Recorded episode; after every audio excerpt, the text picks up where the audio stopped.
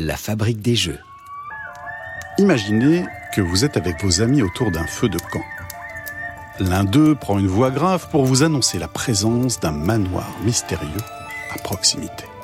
Il devient le meneur de jeu, connaît son scénario et les événements que vous allez rencontrer. En tant que joueur, vous allez interagir et modifier le déroulé de l'histoire grâce à votre personnage. Peut-être choisirez-vous d'être une exploratrice intrépide qui part immédiatement à la recherche du manoir.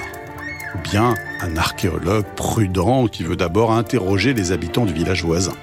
Le meneur de jeu s'adapte à vos décisions. Un peu comme au théâtre d'improvisation, vous développez un imaginaire collectif. Le jeu de rôle naît aux États-Unis. Un groupe d'amis simule des batailles historiques à l'aide de figurines posées sur un plateau. Un jour, ils décident de jouer différemment et d'incarner un personnage spécifique plutôt qu'un bataillon tout entier. En ajoutant quelques monstres et trésors issus des romans fantastiques, Gary Gygax et Dave Harneson inventent sans le savoir le père de tous les jeux de rôle, Donjons et Dragons.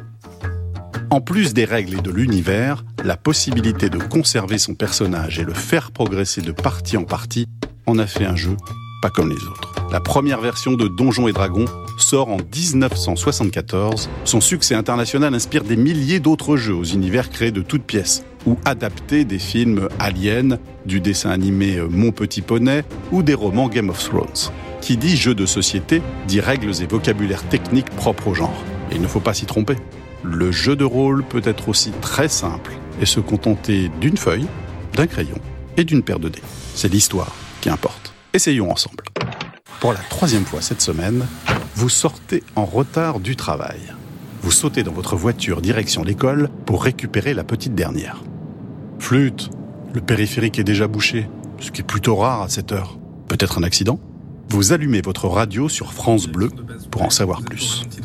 Au beau milieu du point route, une voix s'adresse directement à vous, par votre prénom. Magali, Paniqué, vous coupez le son. Mais la voix continue à vous parler. sais-tu pourquoi tu es dans ce bouchon? Quelqu'un a dissimulé une radio sous votre siège. Vous apprenez que les bouchons sont dus à un barrage de l'armée qui arrête tout le monde, sans aucune explication.